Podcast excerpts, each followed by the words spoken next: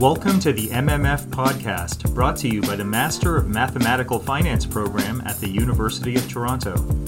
In this episode, you'll hear the recent information session held online for interested applicants to the MMF program. The application window for the fall 2022 school year is currently open, with an application deadline of December 15, 2021. For more information on applying to MMF, visit us online at mmf.utoronto.ca. Hello, welcome everyone to the MMF information session. Um, uh, thank you for joining us this evening. I'll just uh, give you a brief rundown of how things will go. Uh, we're going to uh, start with some introductions, then move into a presentation to give you some details about the program. And then we'll leave the bulk of the evening open for questions and answers. Okay, so if you do have specific questions, we would ask that you wait until we reach the Q&A part of the evening, and then we will do our best to cover everything um, um, that comes in uh, during the during the Q&A. Uh, so again, welcome. I'll just take a moment to introduce everybody to the team here. We have our, the director of our program is Professor Luis Seco. He's joining us this evening. Uh, we have Tracy Barber, who is our internship and external relations administrator. Hello. Michael Wood, who is our graduate administrator. And uh, I'm Josie, I'm the program coordinator for MMF. Okay, so what I'm going to do now is share my screen and we'll go into the presentation uh, with the basic information about the program and then we'll move into the Q&A. So we'll move fairly quickly. Most of you will have already done your research on the program, so the information we're about to share won't be new to you. Um, so again, this is the MMF team. We're uh, a small group and we are like our program, a boutique, which means that we are a small program. We were established in 1998 and we usually admit about 30 students every year. So this keeps the size of the program very small. MMF is a 12 month full time program and that is inclusive of a full time uh, four month internship. So that means that we start the program in the first term with coursework. Then the internship is completed in the second term. And then the third term is another, uh, another uh, semester of coursework. Um, and the program begins in mid August and ends at the end of July the following year. So some of the admissions requirements that are needed for uh, in order for you to be considered uh, for admission to MMF are a four-year undergraduate degree in a quantitative or technical discipline. So this could be uh, a degree in mathematics, it could be statistics, it could be engineering. Uh, we admit students from a lot of different backgrounds. Uh, the minimum GPA requirement is a mid B in each of the last two years of study. And if you are an international student, you will be required to provide a test of English language proficiency. If you were educated at a university where the language of instruction and examination was not English. Okay. So now we'll talk a little bit about the core competencies. These are the things that we think every applicant to MMF should have some solid background in uh, in order to be competitive during the application process. So the first one is mathematics. Yes, this is not a finance or a business degree. It is a, a degree in mathematical finance. So how mathematics applies to finance, how it's used as part of finance. Uh, the core part of the mathematics that we're interested in is in applied mathematics. Um, finance, of course, because finance is uh, what this degree is related to. Uh, so, a, an understanding of finance, an understanding of economics is important for you to put the whole program in context. Statistics is very important as well because you are dealing with a lot of data, a lot of numbers, and uh, it's becoming essential for quants to have a, some type of statistical background. And that could be through coursework. It doesn't need to be a degree in statistics.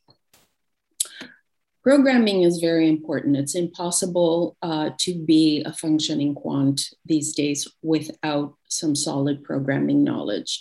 Uh, so the, the languages that we're interested in uh, for students to be uh, competent in are Python, R, uh, MATLAB is still used. Um, if you have C++, uh, those are, this is also um, uh, good for your application. It means that you have a, uh, a broader reach in terms of the types of roles that you can uh, be considered for when it comes to employment.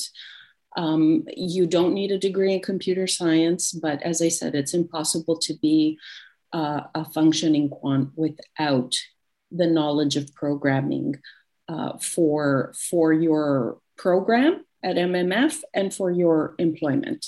Okay. And last on this list, always, but not the least, is communication skills. Communication st- skills are extremely important uh, for uh, the purposes of having uh, the ability to communicate with others, to seek employment.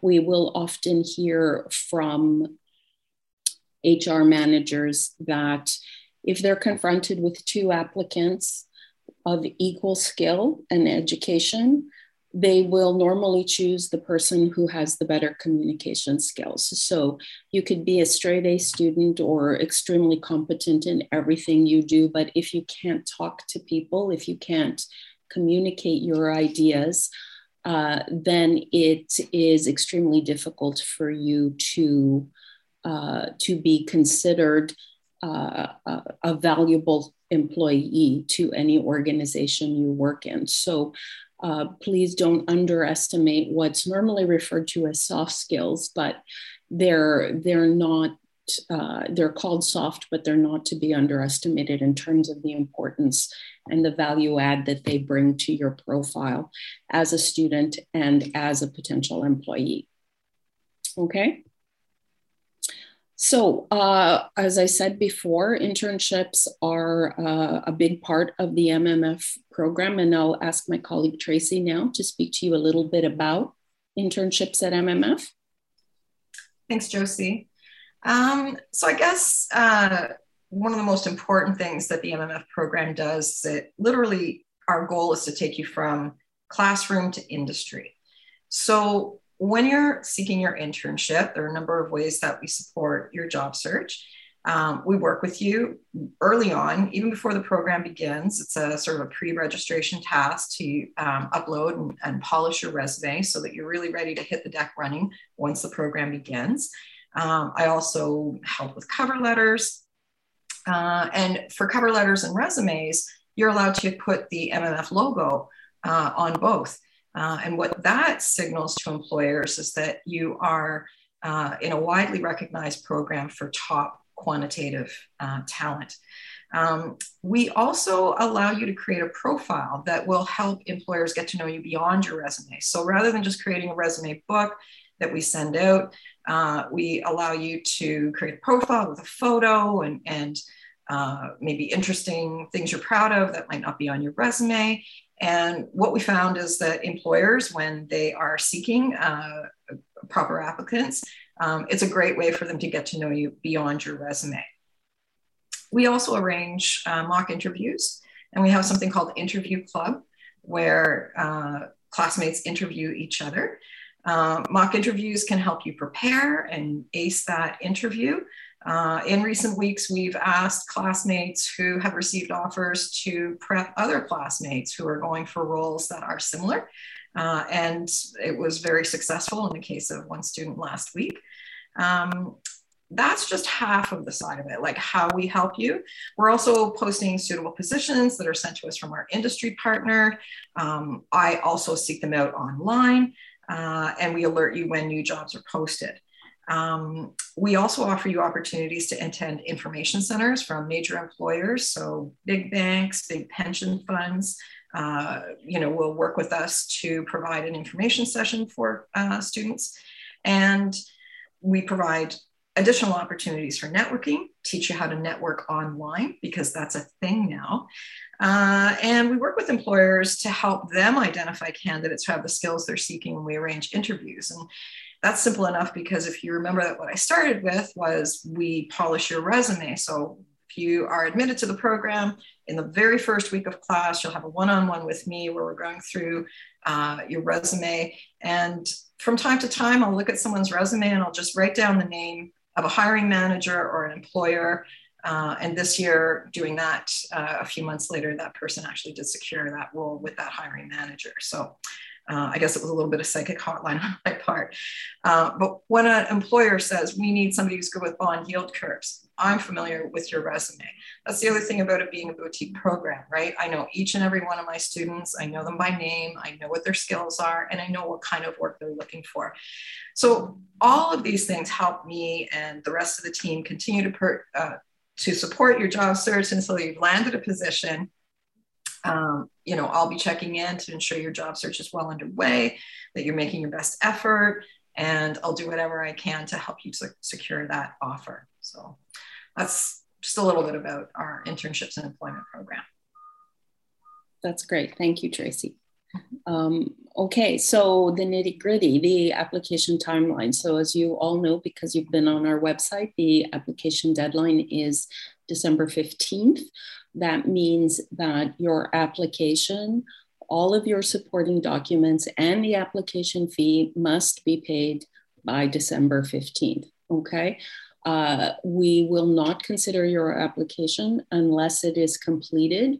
So even if you pay or submit on December 16th, we will consider that to be late and we will not review your application. So please be sure to make uh, every effort you can to get your application delivered to us on time. Uh, what will happen then is that we will begin to review all the applications in January. And then in February, we will uh, compile a short list of candidates and we will contact those candidates uh, for interviews. And the interview process begins in February and it's ongoing. We keep going with applications and interviews until we have determined that we have our class. Um, so, decision notifications for all of the applicants will begin in March uh, of next year. So, ideally, by the end of March, we will have all of our decisions and our admissions completed. Okay. Um, another thing about MMF is that we have uh, one of the longest histories of uh, a program in quantitative finance, and we have several events that we produce every year, uh, which are, we hope, very useful to our students. Uh, both from an educational perspective, but also for helping you to network and to make connections, because we have um, a, a, large number of alumni and uh, working in the finance industry, and some of them are extremely senior and extremely successful. And there is no shortage of people that you can connect with uh, when you start to um, look outside of the program for connections.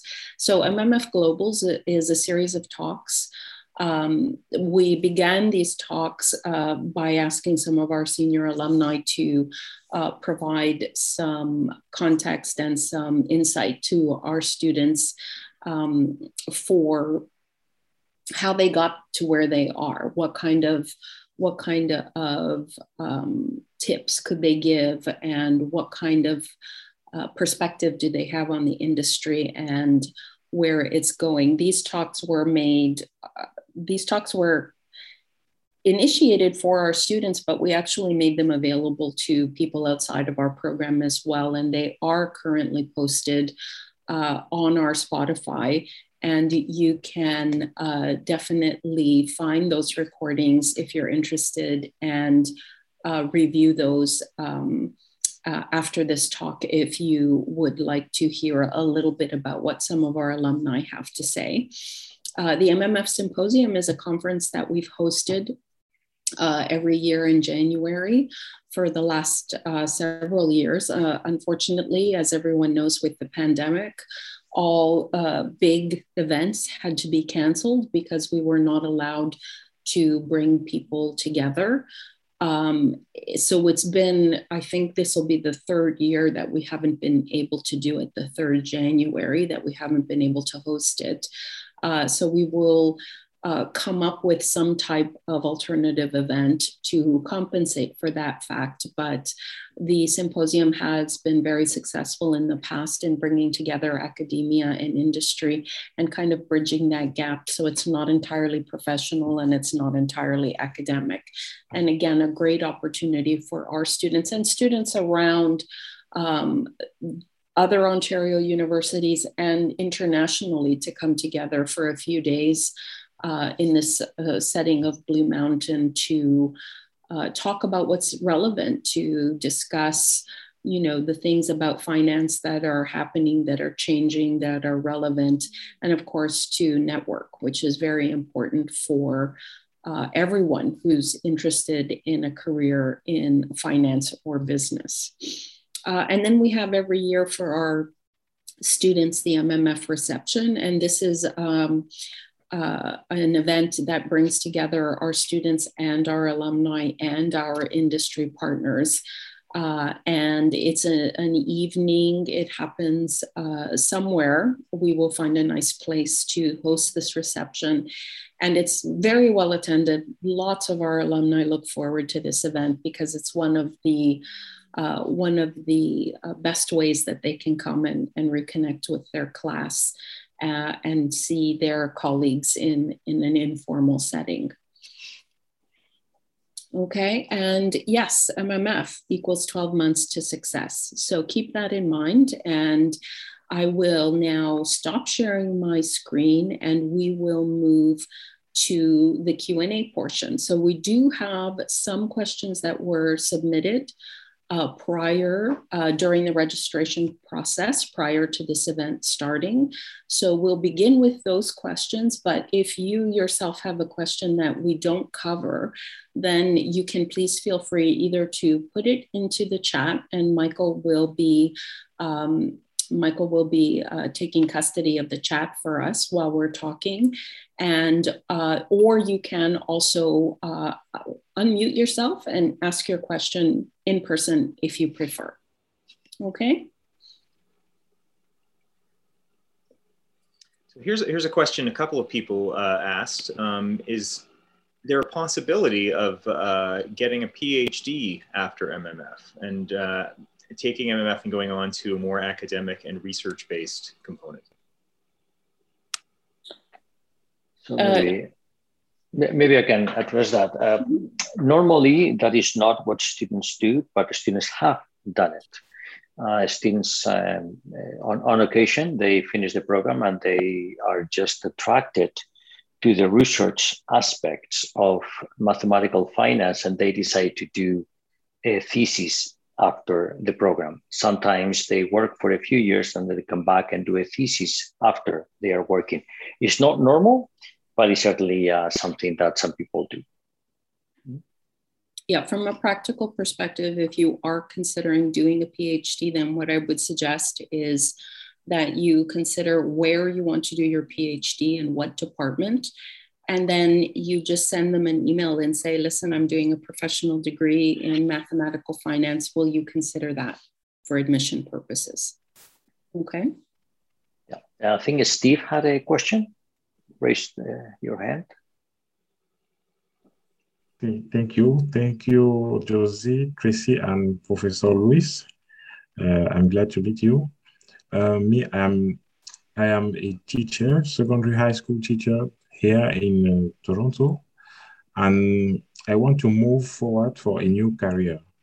uh, since I hold a two bachelor degree in education and one another in mathematics and statistics and probability uh, specialization in other countries than Canada.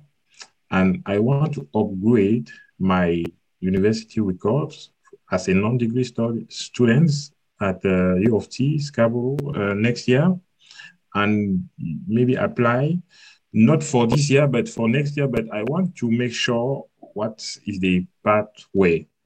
And my question tonight is if people like me don't have experience in finance industry, is it possible to be considered as, but with a top GPA of top marks, is it possible to be considered as a good applicant? Yeah, so um, you'll notice that when we when we mentioned our core competencies, we did not include work experience. That's because we will consider you for admission without work experience. So, if you have work experience, it of course makes you more attractive to a potential employer, but it's not required for admission. Um, Luis? Yeah, no, I was going to say exactly that. Um, a, a, lot of our uh, students, actually, most of our students don't have, um, they come directly out of undergraduate. Um, they do have, however, usually internship experience. Yeah. Um, as you know, many students they they spend the summers doing that. So the typical profile of the students who come into MMF, they have not had employment experience. They have had internship experience as students. Okay. Still, we have students who have had no experience whatsoever. And on occasions, we also have students who come from industry. And one of the things that I can say about MMF is we prefer that not everybody is the same. We like to have some diversity into our class, and we understand and we like the fact that people come from different backgrounds. And just please, can I add something else? Course. Um, yeah, question. Uh, we talk about communication skills. As I am a teacher, does it impact my communication skills or what do you mean about communication skills exactly? Is, is it communication skills in finance or just communication skills in, in general? In general. In fact, I, as you probably know, I teach that course at MMF. Okay. And uh, the course is structured into verbal and non-verbal skills. It's very general. It's not specific to finance. Yeah. It is really part of this um, growing area that uh, some people call soft skills. I prefer to call it human skills. That's how I prefer to address it. Mm-hmm. And it's very general. It addresses um, um, communication skills in, in a very general uh, uh setting, very, very general. I can yes. also add that in terms of your marketability for internship placement, um, having that kind of professional level communication skills where you're presenting in front of a group or in front of a class, um, that goes a long way towards an employer considering you for various roles, definitely. Yeah, so many of you will think, well, I don't have a course in communications. What how do I demonstrate that? Well, you demonstrate that by uh, showing us what else you do. So, do you participate in a journal club? Have you gone to a conference? Uh, do you do volunteer work? Are you in contact with the public? So, teachers, professors, of course, you communicate all the time. That's your that's your bread and butter on a daily basis. But for others who may be wondering how can i demonstrate my communication skills. You do that as i said by showing us what else you do other than coursework. How do you demonstrate that you interact with uh, the community at large or other individuals? If you work as a ta you're a communi- you're communicating. So these are the types of things that you should think about in terms of creating a profile uh, for your application Okay. Okay, thank you. Yeah, just last question. Uh, very specific about the program.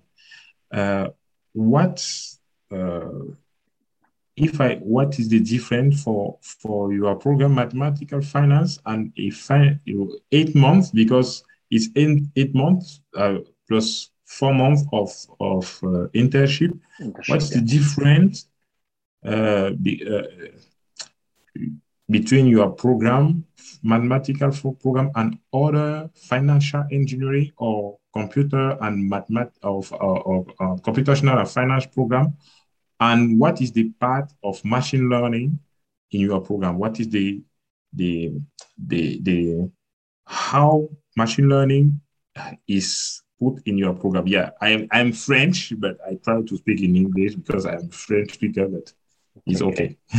That's sort of a two-part question, and I'm going to answer the first part by saying if you want to compare other master's programs at the University of Toronto with the Master Mathematical Finance program, uh, Professor Seco and three other uh, department heads will be uh, discussing those very differences this coming Thursday, November 11th.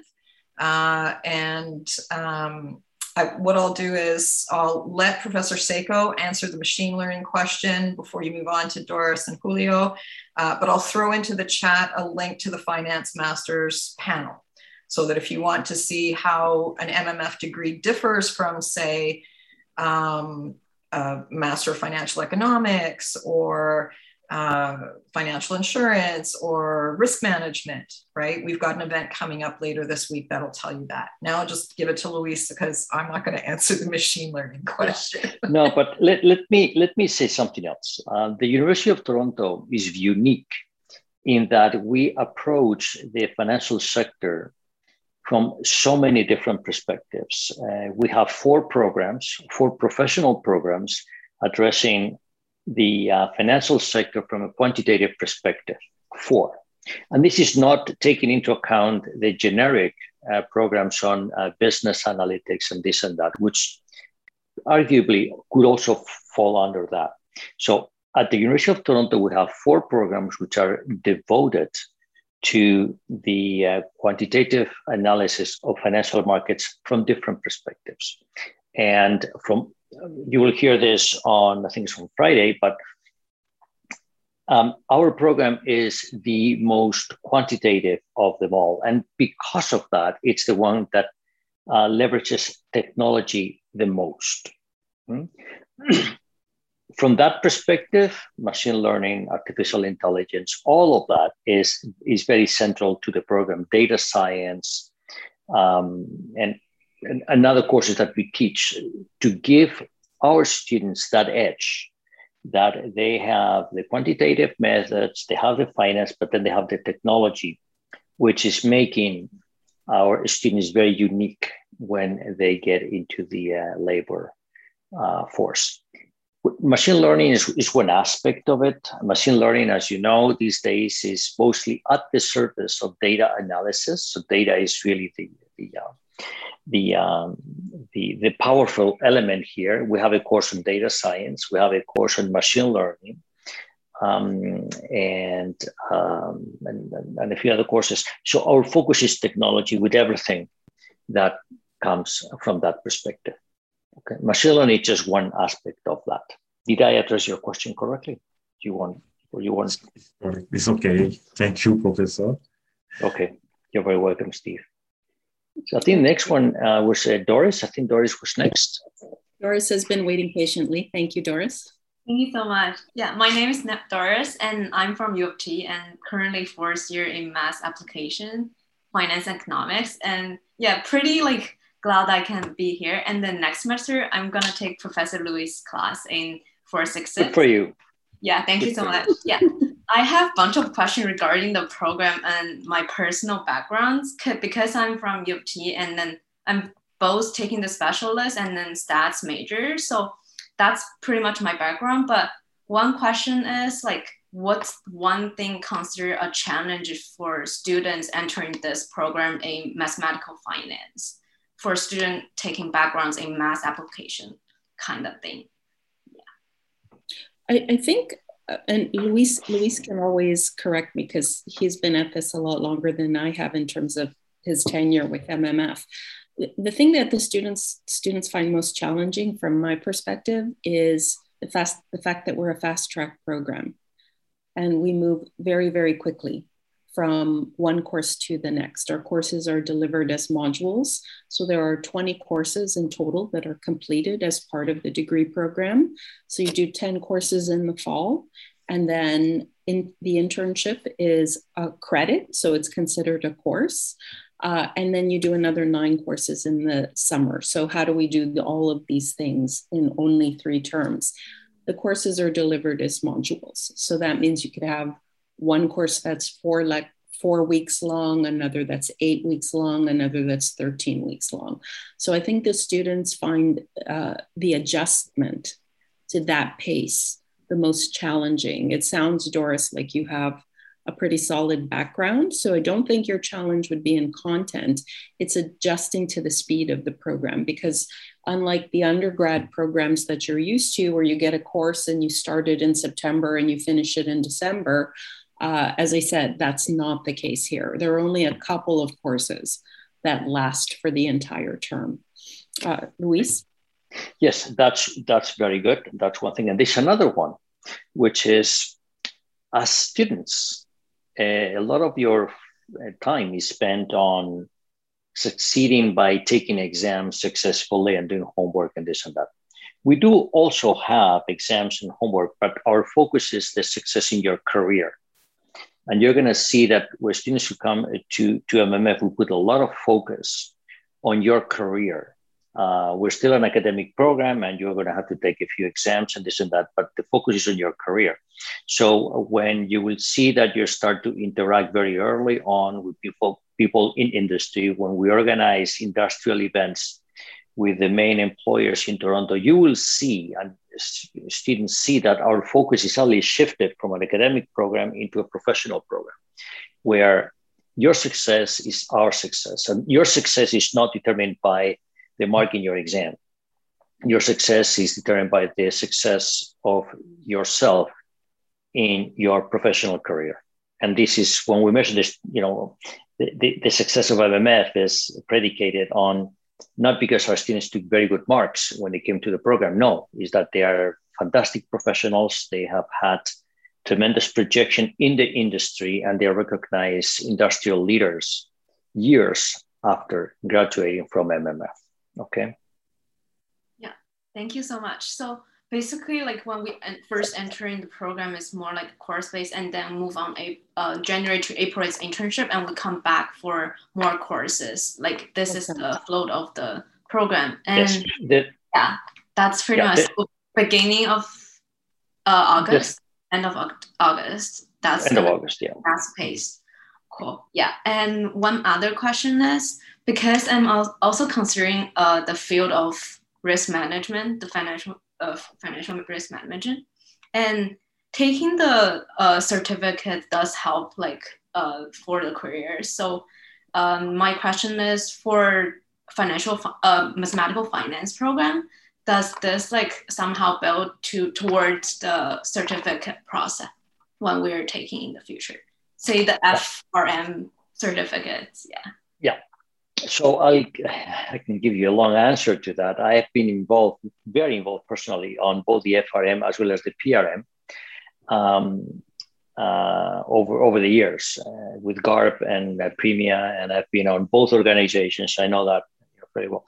What I can tell you is that um, MMF started in 1998, and back in 1998, risk management was a new field and MMF already focused on risk management. In fact, I, that was the course that I taught back in 1998. I taught risk management.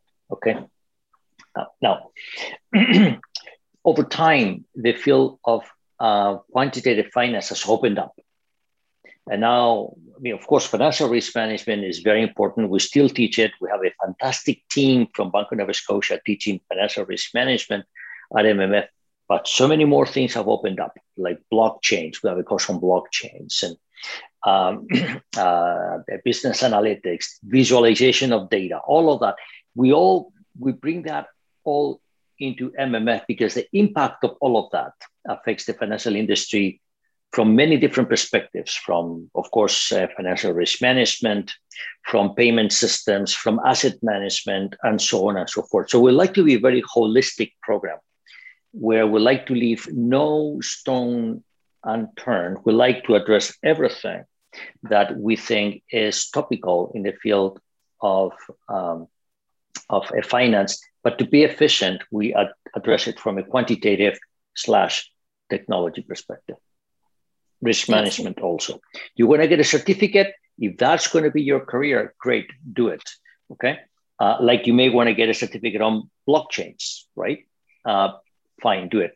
But from an MMF perspective, a lot of our students don't feel that they need it. Yeah, I can also say that um, because we do get this question uh, related to the application process.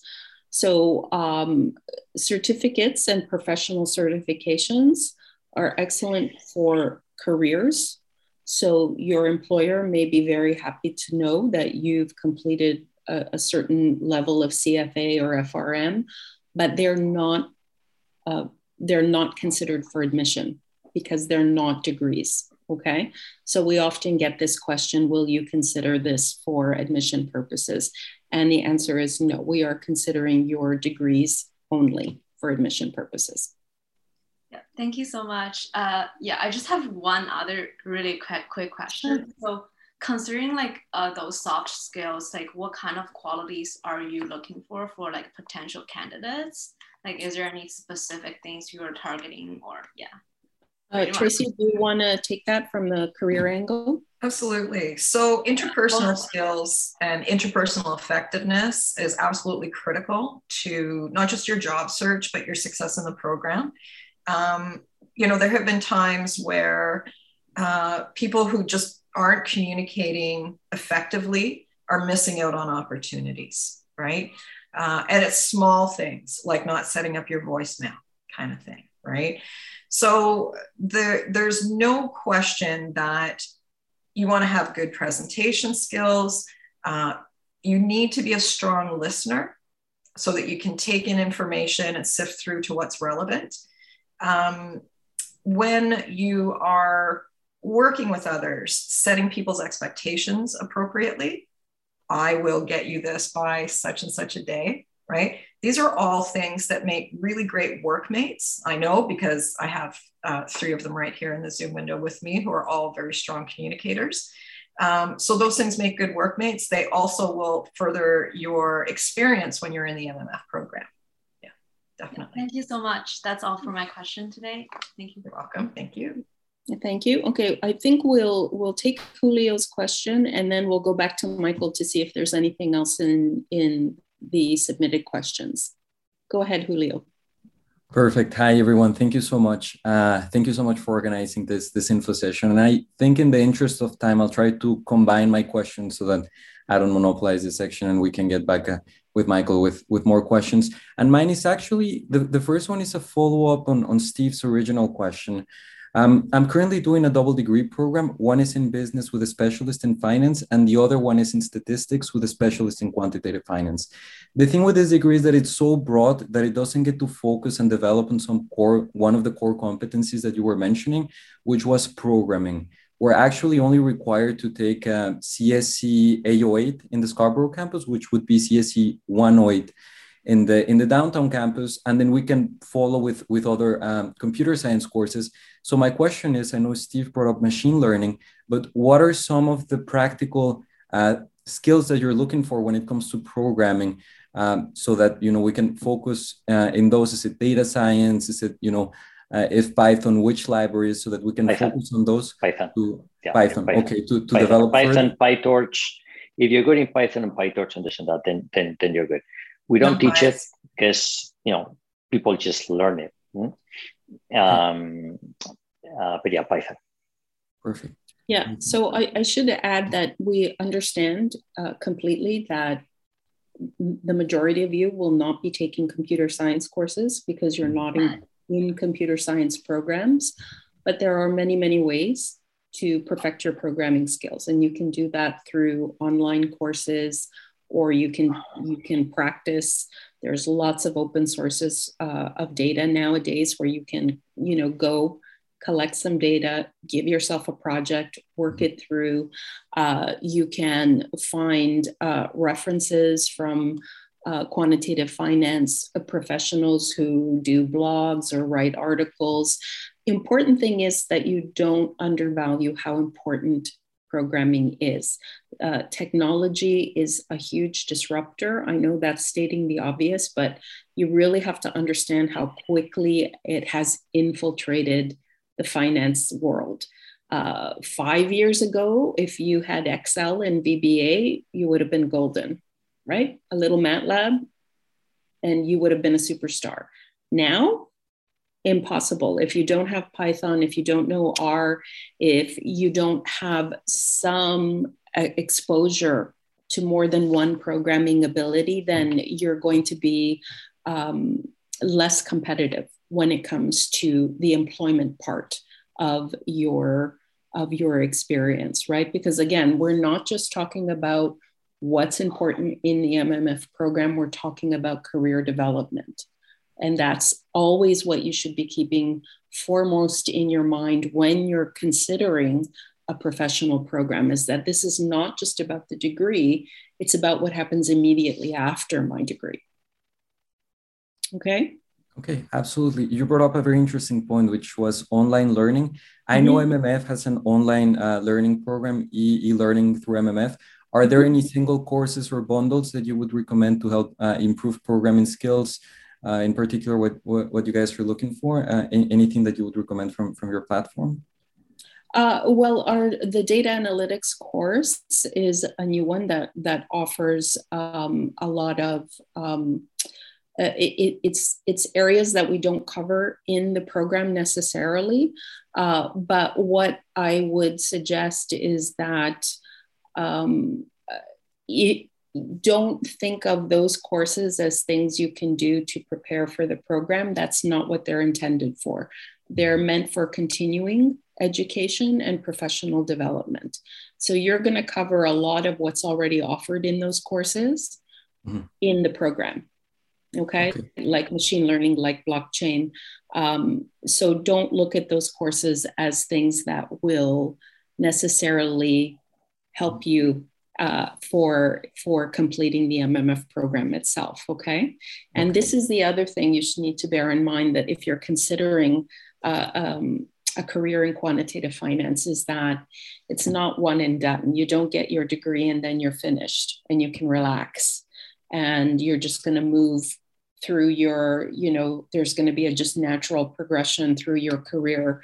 Uh, no, it's continuous learning. And it is essential that you keep that in mind because you're not going to be able to keep up unless you know that you're always going to have to upskill, always.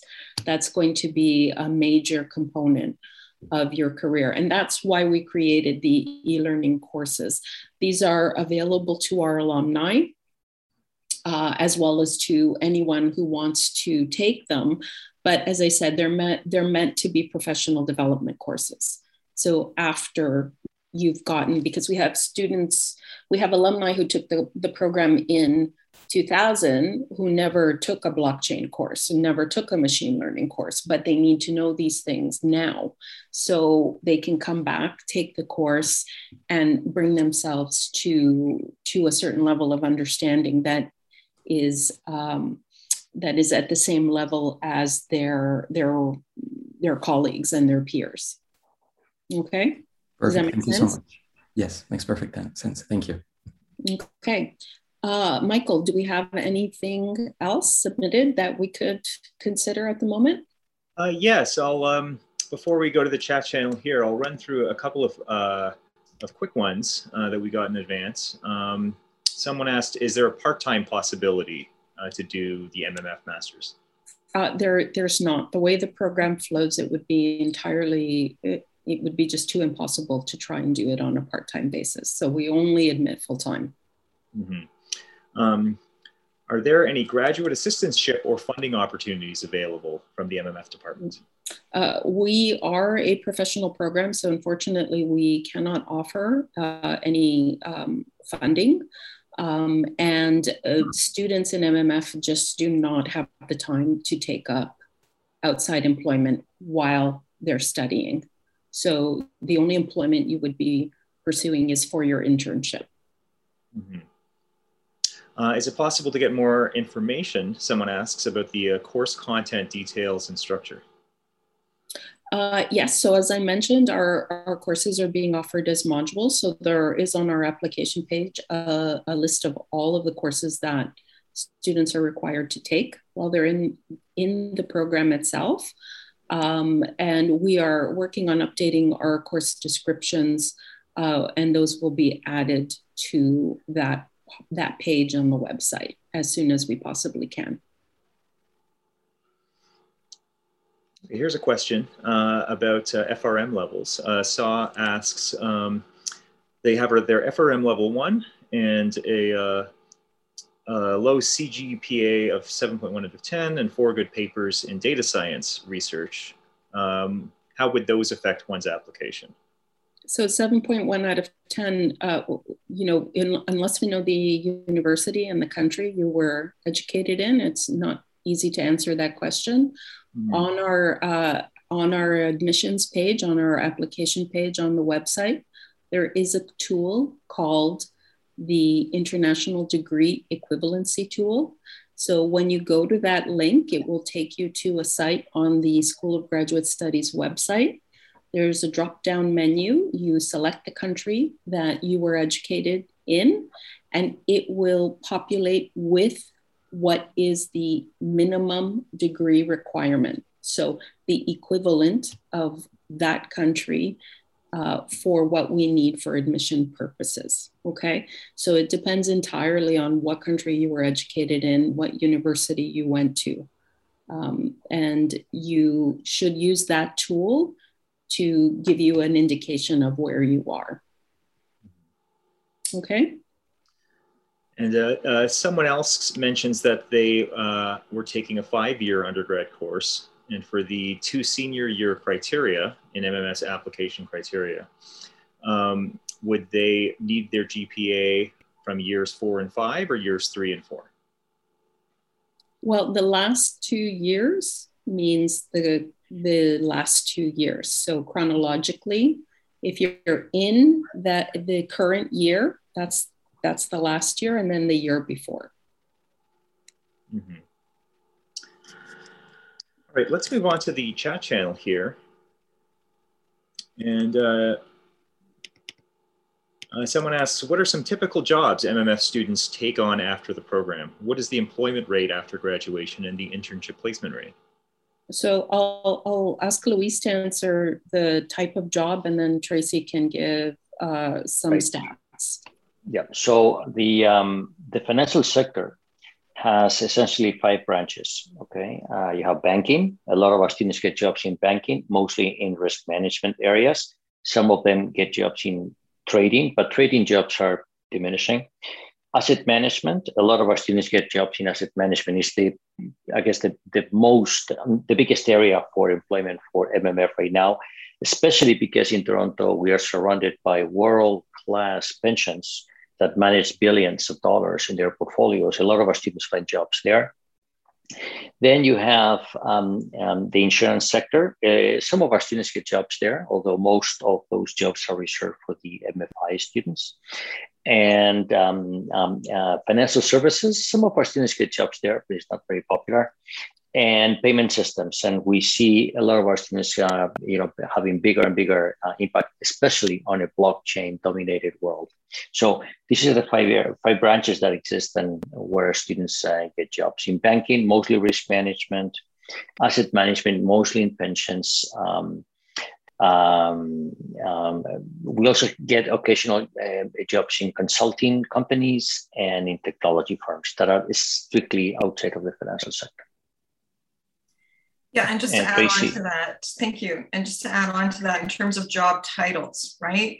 We produce quantitative researchers and quantitative analysts, um, financial engineers, risk managers, data scientists. The role of the data scientist is really well integrated now compared to five years ago uh, in these organizations.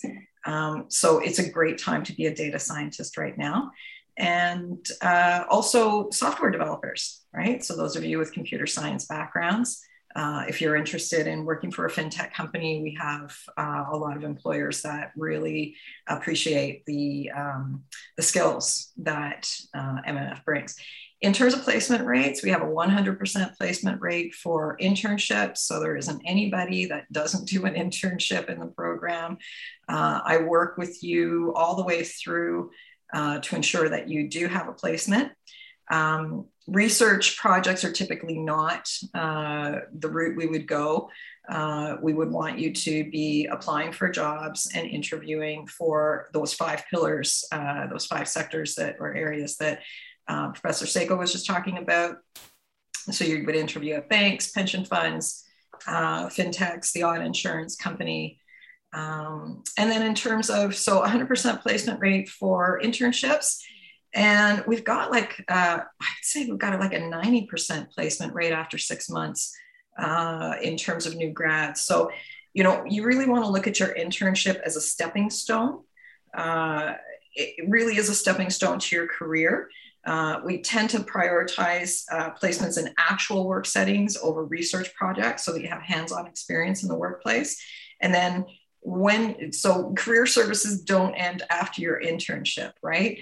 Uh, when you come back to the program for your spring semester we get you to start your job search again. We hold events that allow employers to see what kind of marketable skills you have uh, and we have similar to our internship hiring portal we have a new grad hiring portal where um, so after you've completed your internship, your profile, we migrate it to a new grad hiring portal. And as employers approach me and say, gee, do you have anybody with these skills? We always let them take a look at who's available in terms of uh, their job search. Um, and I think just to give you one more sort of anecdotal versus statistical uh, placement rate, at present, uh, last year in our class of 27 people, uh, I want to say that 24 of them are placed. A 25th is debating an offer uh, overnight tonight that I'm going to talk to them about tomorrow. And so, you know, you can expect if, you know, if you do a good job with your internship and a good job with your coursework, you can and, and do a good job with networking and your communication skills, you can absolutely expect to be snapped up by some of the most top companies in the world. Yeah. Yeah, I think MMF is really the type of program where it's not your transcript that does the talking for you, right? So in a research program, what your your currency is your your transcript, your publications, uh, and your your research presentations. That's not the way it works in a professional program. In a professional program, you drive the bus, right? You are the one that is in charge of your career. We're here to support you. We will provide you with every possible opportunity we can, uh, but it's really you, the individual, who drives that career bus. You take it from zero to 100. And if you follow Tracy's advice, if you you know, if you follow Professor Seco's advice, then what's going to happen is that you're going to be in a good position when the program is over to make that leap from student to career professional.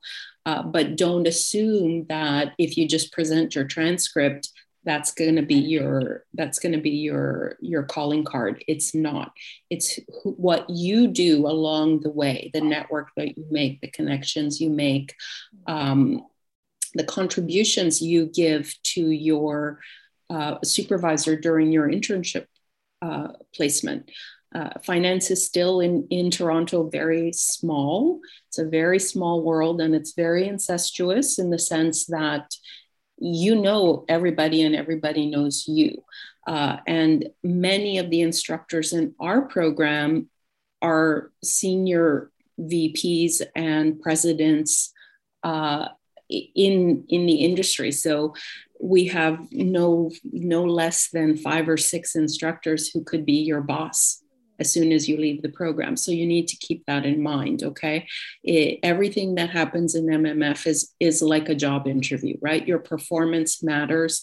People will remember who you are and what you've contributed. So be aware you are not going to fade into the background of an extremely large class where nobody will know you, okay? Yeah. And actually, on that note, Josie, there is a question by FJ that I would like mm-hmm. to answer in the context of what you just said, because it's sure. very relevant. Uh, in this question, we're being MMF is being compared with MQF. Um, uh, it says that MMF, uh, the course went too fast, and the graduates didn't have a solid understanding of the topic compared to MQF. Let's say a few things. Uh, first of all, MQF is a fantastic program. Uh, we, we like it very much. Actually, older than, than MMF. It's been there for you know, even longer than, than MMF. But this is actually a difference between MQF and MMF. At MMF, we are obsessed with your success in your career. And not that we, again, we're still an academic program and we want you to have proper understanding of, of, the, of, of the topics, but you will find if you come to MMF that what drives us is the professional impact of what you're learning. I, I, I can understand that sometimes it may look like uh, what you wrote in the chat. Um, if, if it is the case, it is because we are driven by that idea of career success. Okay, and that's how MMF is positioned and is positioning the uh, teaching that we do here. Yeah, and, and let's not forget, you could do an entire degree on just one of the subjects that we cover. In fact, that's what happens at Rotman. They have a, a degree in financial risk management. Okay. What we're aiming to do is to give you exposure to every possible area that you can come across as part of your career. Now, if you have a deep, abiding love for machine learning, MMF is not the program that you should be pursuing. We will cover aspects of machine learning. We will give you an introduction to machine learning. You will see the application of machine learning in finance, but you're not going to become, uh, you know, a, a, machine learning expert. That's not the point. The point is you're going to have the exposure that you need in order to take it to your job and talk to the computer scientists they just hired to build a neural network. Because the neural the, the, the, computer scientist does not have the subject matter expertise in finance that they need. You do. So you're going to be able to understand the concepts and apply them to finance and give the person who's actually responsible for for the, the computer network wherever you work uh, the ability to give them the context to, to build that bridge between the technology and the finance. And yeah, MQF, as Luis said, is a great program. It's completely different to MMF. Right. The key word now is transversality. It used to be called interdisciplinary science. Now it's transversality. Is you, you cut across many different fields. And this is how a lot of the uh, success is driven uh, these days. Okay, Michael, anything else in the chat? Uh, yes, someone asks um, for the interview process, or the interview is going to be conducted in person, or will there be an online option for students not currently residing in Toronto? Yeah, well, so in the past we've done both. So, of course, if you're local, then we would love to meet with you in person. Uh, if you're an international student, we will definitely meet with you online. Uh, we have, of course, over the last two years done everything online because of the pandemic restrictions. So we're going to um, we're going to not make a decision on that yet until we see how it goes in the new year. And if we're allowed to meet with people in person, then those of you that are local, we would be happy to meet with you. And those of you who aren't, we're we're still happy to meet with you online. Anything else, Michael? Uh, yes, uh, is asking about the word limit of the um, uh, the application essay yeah so we, we don't we didn't put a word limit on it but please try to to keep it to one page. Remember we or if you don't already know we receive over 500 applications every year and the committee is not going to sit there and read a three page essay. So please confine your comments to at least one page.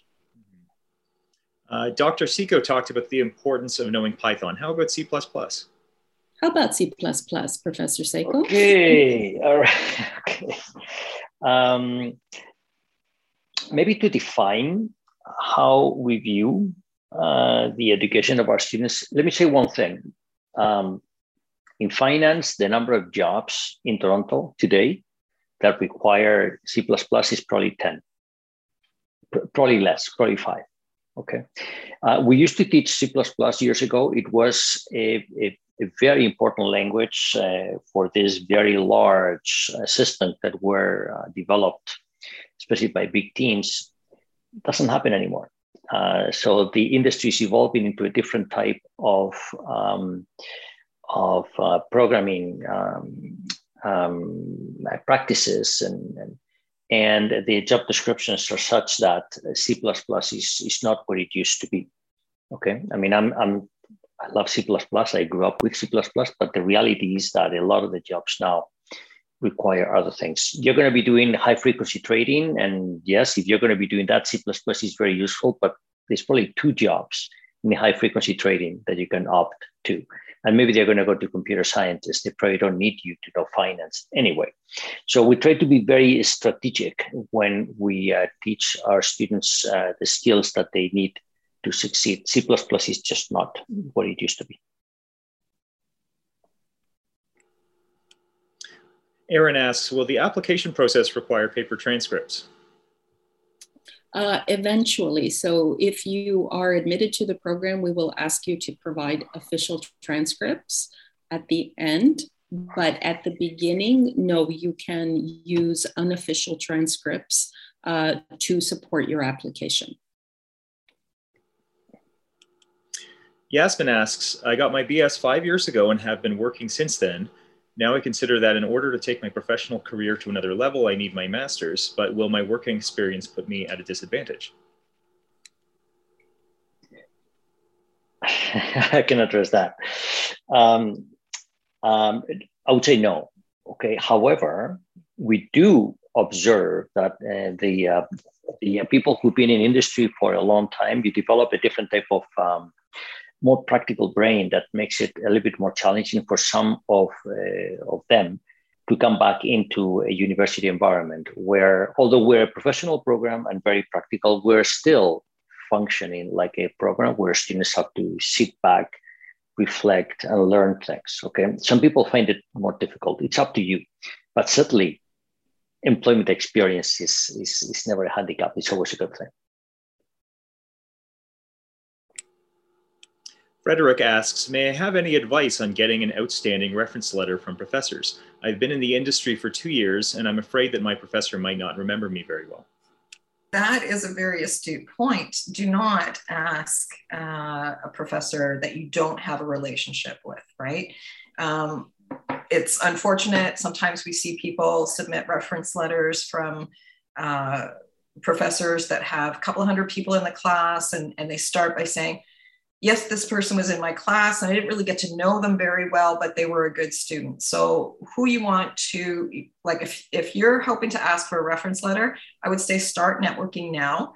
Uh, we, in addition to, I believe Josie will correct me if I'm wrong, uh, but in addition to uh, professors, uh, we also accept a reference letter if you've been out in the working world and your current hiring, that your current supervisor thinks the world of you and can tell us why you are really effective in terms of uh, your interpersonal skills and your technical skills, that would uh, carry weight for us as well.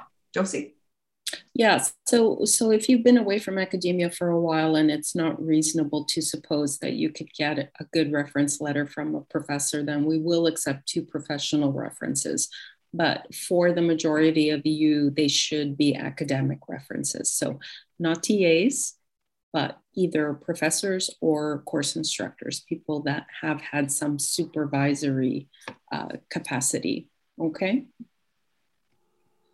And, and, just to follow up on what Tracy and Josie said, I, um, please, please request your reference letters as early as possible. Uh, once you've pinpointed who you'll be requesting them from, the number one thing that I see uh, lead to an incomplete and therefore uh, invalid application are missing reference letters. Uh, so uh, please contact uh, your references in advance, at, you know, to find out if you can um, use them as a reference uh, and follow up with them to make sure that they've actually completed the letter and submitted it to the application portal. Uh, Julio asks, uh, following up on Garrett's question about the interview process, does the interview include technical questions or a case study? If so, what is the best way to prepare for the interview? So at the moment, our, our committee prefers to do what we normally refer to as a behavioral interview. Um, so if you reach the interview stage, it's uh, because the admissions committee feels that you already have the technical skills.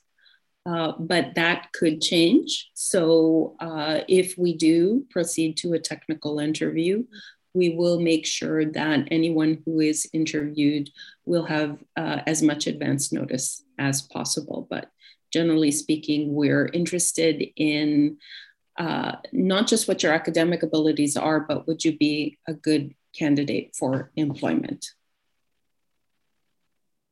So, you know, rather than having to do a technical test, chances are you would be asked to rate your proficiency in those very popular programming languages like Python, like R. Um, do you have any experience with SQL uh, databases? That's uh, something pretty predominant in uh, many employer uh, in employer environments. So you might be asked questions like that.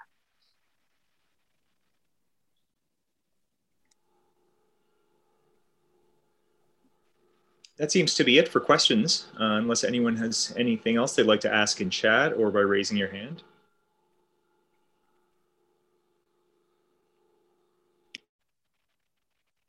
Going once, going twice. Sorry, uh, one last question, if we have the time. This is more of a logistical um, question. Mm -hmm. uh, in the Scarborough campus, we have a co-op program, and that co-op program may push your graduation date from the winter semester, meaning May, all the way till uh, late August. We have our final exams in late August. Would it still be possible to apply for the program? I know you mentioned that it starts in mid-August. Would it still be possible to apply for that year, or would we have to wait until the following year uh, to apply?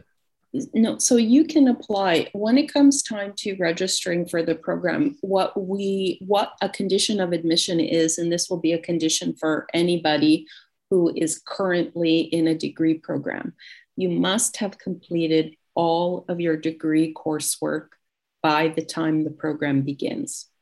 So if you feel like you're going to have difficulty meeting that deadline, then I would suggest talking to your registrar to find out uh, when is the last possible date that they could confirm that you've completed your degree requirements, because that's what we're interested in. It's not necessary for you to have graduated, but you must have completed your degree requirements in order to be admitted to a graduate program. And that's a condition for admission for any graduate program at U of T, not just MMF.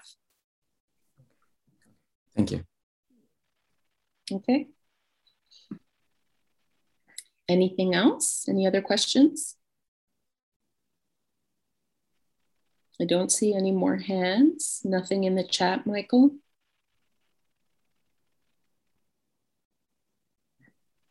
No? Okay, so I will just remind you then all to please remember to complete your applications and submit them by the deadline of December 15th. Remember, your application is your introduction to us. We have no other way of knowing who you are and what you can do unless you provide that information in your application. So uh, I know it seems like a chore, but please do take some time to think about it and to uh, think about your reply to our application questions. Uh, and to make sure, as Michael said, that you contact your referees early uh, because there will be a rush. There are referees who get, you know, ask Professor Seco, I don't know how many requests for references he gets in in one month so make sure yeah, make sure you take the time to do this carefully and to do it well and to start early so that you can present the best possible application you can. Uh, regardless of whether or not you end up applying to MMF, um, your application is your introduction to any program. So take it seriously.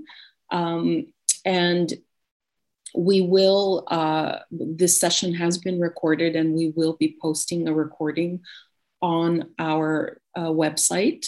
So if you need to go back and refer, uh, maybe you want to listen to a particular part again, you can definitely do that. If not, you can always contact us directly uh, through our email uh, or by telephone, and we'll be happy to answer any questions you may have. Um, and thank you again for spending this time with us. And we look forward, hopefully, to seeing all of your applications very, very soon. Okay. Thank you, everybody. Thank you. Thank you, and good night. Good night. We hope you've enjoyed this episode of the MMF podcast brought to you by the Master of Mathematical Finance program at the University of Toronto. If you have any further questions about the application process, visit mmf.utoronto.ca.